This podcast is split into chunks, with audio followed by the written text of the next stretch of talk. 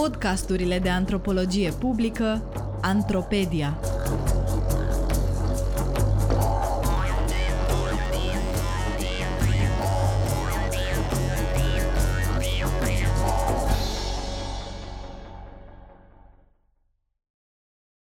Masculinități ale migranților. De Ionela Vlase. Citit de Katia Pascariu. Masculinitatea, la fel ca și feminitatea, îmbracă forme și manifestări diferite de la un grup la altul în funcție de etnia, clasa socială sau religia acestuia.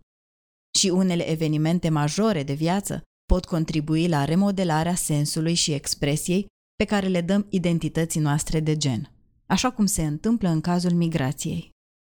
Studiile arată că migrația într-o altă țară este adesea un eveniment care poate altera parcursul normativ al vieții noastre, în sensul că el poate întrerupe, amâna sau anula alte evenimente pe care societatea de origine le rânduiește pentru ca validarea masculinității sau feminității indivizilor să se producă în acord cu normele societății respective. În fiecare societate și în fiecare epocă, parcursul vieții unui bărbat sau al unei femei are o formă relativ standardizată la care instituțiile specifice timpului și locului își aduc contribuția prin reguli scrise sau nescrise cu privire la momentul propice la care o persoană trebuie să facă anumite tranziții în viață. De exemplu, când trebuie să termine școala, când trebuie să se căsătorească, când trebuie să aibă un job și când trebuie să aducă pe lume copii sau când trebuie să se pensioneze.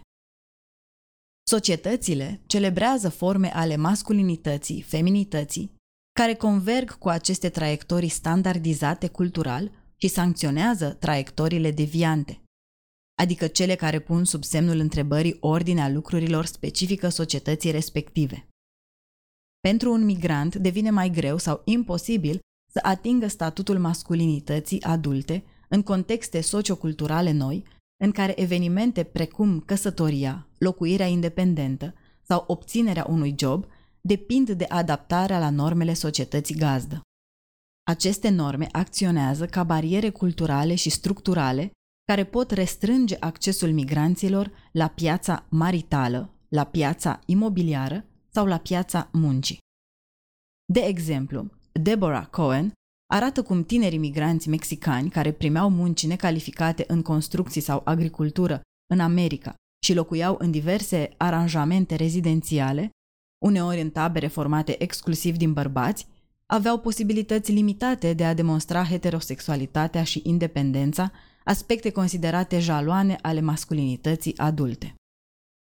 De asemenea, în cadrul unor cercetări etnografice, Esther Gallo arată cum bărbații migranți din India, care își urmează soțiile angajate în Italia ca badanti sau menajere, sunt nevoiți să accepte sarcini domestice în Italia alături de soțiile lor, care locuiesc în casa familiilor italiene pentru care lucrează.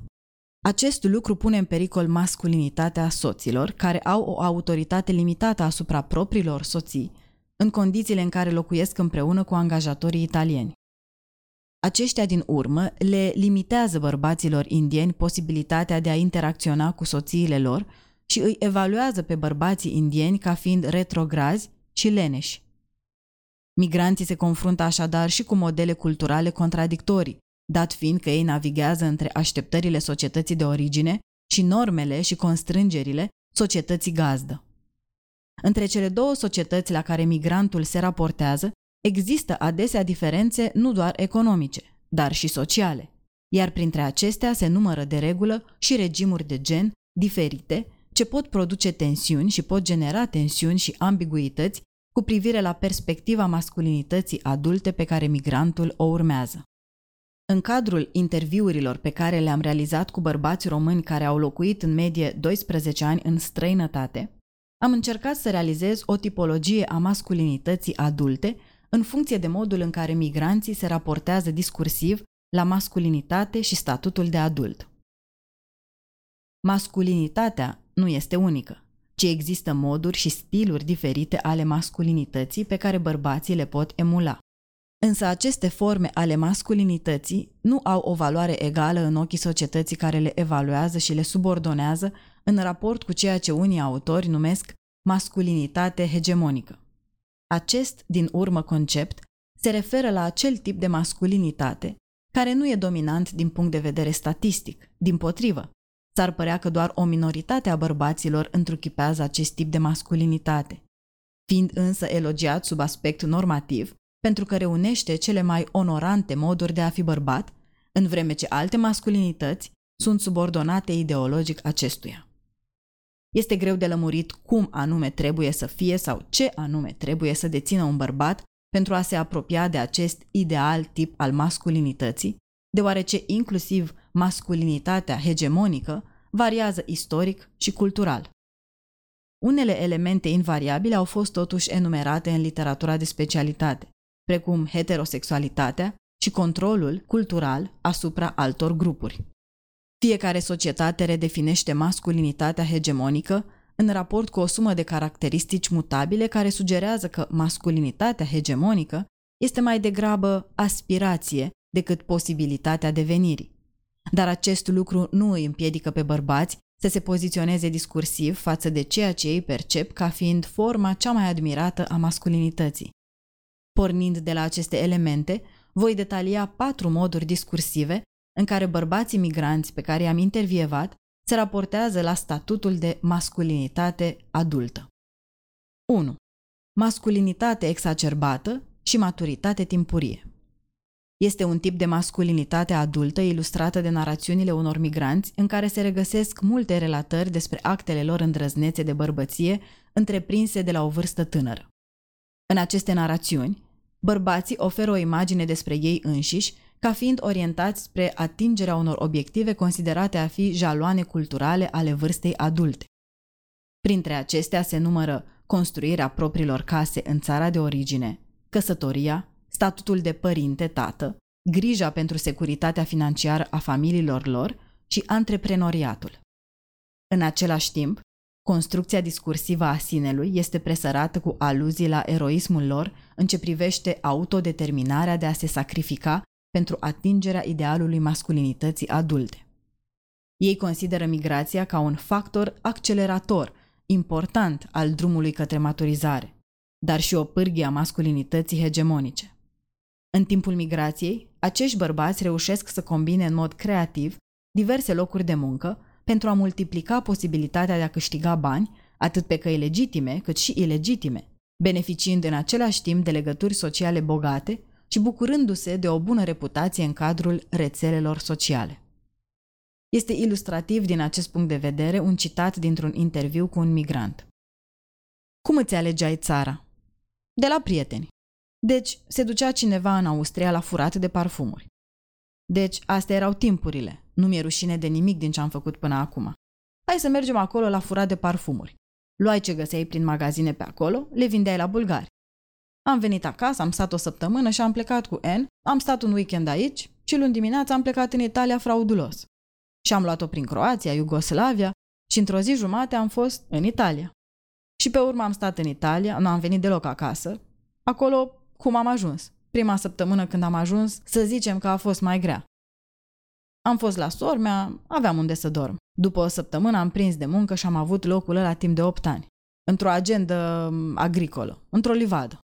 După 5 ani și am venit prima dată în țară, că atunci mi-au ieșit actele. Migrant revenit, 43 de ani. 2. Masculinitate amenințată și maturitate amânată. Este un alt tip de masculinitate adultă, prezent la unii dintre migranții intervievați, care, deși au vârste asemănătoare cu cei din grupul anterior, între 30 și 50 de ani, au trasee educaționale și romantice sinuoase, marcate de discontinuități care au condus la un parcurs de viață neconvențional. Unii au părăsit școala în România pentru a pleca din țară și a scăpa de autoritatea părinților încercând să-și câștige traiul și independența. Nici în străinătate lucrurile nu s-au așezat pentru ei pe un făgaș stabil, cariera lor ocupațională fiind adesea marcată de schimbări rapide între diferite joburi fără o mobilitate profesională ascendentă, la care s-au adăugat rupturi ale relațiilor romantice. Aceste evenimente au condus la volatilitatea statutului lor de bărbat adult, așa cum reiese din următorul interviu. Pf, cred că prietena mea actuală mi-a schimbat mult viața. în bine. Că de când sunt cu ea m-am schimbat mult ca persoană, dar și mentalitate, zic eu, anturaj și am început, zic eu, să realizez câte ceva. V-am spus, mi-am luat permisul de conducere târziu, dar nu că... adică tot de gura ei, să zic așa. Te-a mobilizat să faci lucruri. Da, nu mi-a zis nimeni, nu s-a ținut nimeni niciodată de capul meu să zică de ce-mi trebuie mie permisul. Și ea mi-a zis, du-te și încearcă, ai 30 de ani. Dacă o să-ți faci o familie vreodată, ce o să faci? O să meargă soția cu copilul dacă ai nevoie să mergi undeva? Și am zis, bine, hai că încerc. Bineînțeles că am încercat, l-am luat fără nicio problemă. Bun, după aia mergi la școală, termina asta. Migrant revenit, 30 de ani. 3. Masculinitate amenințată și maturitate timpurie. Se regăsește în discursurile acelor bărbați migranți care, deși au reușit să atingă relativ timpuriu anumite realizări personale prin care societatea marchează ideologic vârsta maturității, de exemplu căsătorie, paternitate, prin intermediul migrației, vorbesc în același timp despre un sentiment de lipsă de putere și au îndoieli cu privire la posibilitatea de a proba masculinitatea lor în ochii comunității de origine. Un bărbat migrant povestește cum se căsătorise de vreme, în timp ce era încă student în București și locuia cu soția la cămin, neputând să cumpere sau să închirieze o casă. A decis să plece din țară înainte de a-și lua diploma de master, deoarece nu-și putea întreține familia bazându-se pe sprijinul financiar al părinților săi. Acest mod de locuire înainte de migrație nu era o dovadă suficientă a masculinității adecvate, deoarece nu putea demonstra nici independență financiară, nici statut rezidențial acceptabil. Cariera lui de migrație ulterioară nu a dus la îmbunătățiri majore a statutului său de bărbat adult. Traiectoria familiei sale a fost afectată dramatic în timpul migrației, provocându-i multă durere din cauza a două divorțuri și a eșecului său declarat de a deveni tată. La mine e fluctuantă treaba pentru că eu ori m-am obișnuit în Italia să cheltui mai mult, ori că așa o fi eu de caracter să-mi placă să mă simt bine. Probabil că 14 ani de zile în Italia și-au pus amprenta. E exact perioada aia când te formezi ca adult, atunci când înveți să pui bani deoparte sau înveți să-i cheltui. E, în perioada aia la mine, fiind mult, cheltuind mult, probabil s-a format așa. De multe ori am discuție cu tipa cu care sunt acum, nu suntem căsătoriți, mă rog, e colega de la Nașa, care mă mai trage de urechi. Azi dimineața am făcut o super tragere de urechi de vreo oră referitor la bani. Câteodată îmi dau seama că s-ar putea să fie o problemă și la mine. Migrant revenit, 42 de ani. 4. Masculinitate exacerbată și maturitate amânată. Acest ultim subgrup reunește migranți bărbați care vorbesc despre amânarea și chiar incertitudinea devenirii lor ca adulți în timpul migrației, ceea ce interferează cu masculinitatea. Bărbații pe care i-am intervievat și care se apropie de acest tip de masculinitate au în jur de 30 de ani și, indiferent de statutul lor civil, căsătoriți sau celibatari, masculinitatea lor este descrisă prin activități și cuvinte drept șmecheră și jucăușă, mai degrabă decât matură și responsabilă. De exemplu, unul dintre bărbații cu care am vorbit spunea că în Spania a învățat mai întâi înjurăturile. Se căsătorise la 24 de ani și avea doi copii născuți în Spania, dar nu se considera încă adult. De-a lungul anilor petrecuți în Spania, progresul lent al acestui bărbat către maturitate i-a modelat o formă a masculinității marcată de obiceiuri copilărești cum ar fi preocuparea excesivă pentru activități de recreere și etalarea masculinității prin interesul deosebit pentru motoare, mașini, jocuri cu PlayStation și lipsa planurilor de viitor. Dacă te gândești, cam când crezi că e momentul în viața ta când ai devenit adult? Niciodată. Deci, consider că nu te-ai maturizat? Încă nu. Acolo, cum a fost să te adaptezi la început? Cu țara, cu alți oameni, cu altă limbă? Bine. Prima dată am învățat prostiile. Da? Și când nu aveai de lucru, ce făceai? Uh, ce nu făceam?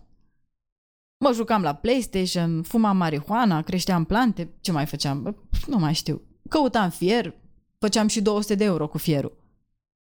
Ai mai folosit banii și la altceva în afară de casă? Da. Uh, mașini. Vreo 15 mașini. În fiecare an am schimbat. La fiecare am plătit 1000 de euro minim. Și ți-ai cumpărat și pământ sau chestii de genul? Nu. N-ai investit în asta. Numai în telefoane. În telefoane? În PlayStation-uri, în calculatoare. Migrant revenit, 34 de ani. Pornind de la intersecția celor două dimensiuni ale identității, masculinitatea și vârsta, am construit o tipologie care permite să situăm diferențele discursive ale migranților cu privire la modul în care aceștia redau imaginea despre propria lor masculinitate adultă. Deși toți intervievații sunt bărbați cu vârste cuprinse între 30 și 40 de ani, modul subiectiv în care este narată masculinitatea lor adultă diferă semnificativ. Ca orice tipologie, nici cea de față nu poate surprinde complexitatea acestei variabilități a identității atunci când sunt luate în considerare mai multe aspecte identitare simultan. Dar ea are meritul de a oferi o grilă de interpretare a acestor diferențe ce pot fi situate pe un continuum al masculinității, respectiv al maturității, ambele definite de un sens al dezirabilității în raport cu anumite norme sociale, care la rândul lor diferă în timp și spațiu. Pentru că migranții au repere socioculturale mixte, specifice țării de origine și de primire, ei pot resimți mai acut tensiunea neadecvării masculinităților adulte și acest lucru se observă și din narațiunile lor. Dacă ar fi să adăugăm și alte dimensiuni ale identității, precum clasa socială, etnia sau religia, antropologii ar găsi un teren foarte fertil de analiză a masculinității în cazul migranților, prin considerarea multiplelor dimensiuni ale identității acestora.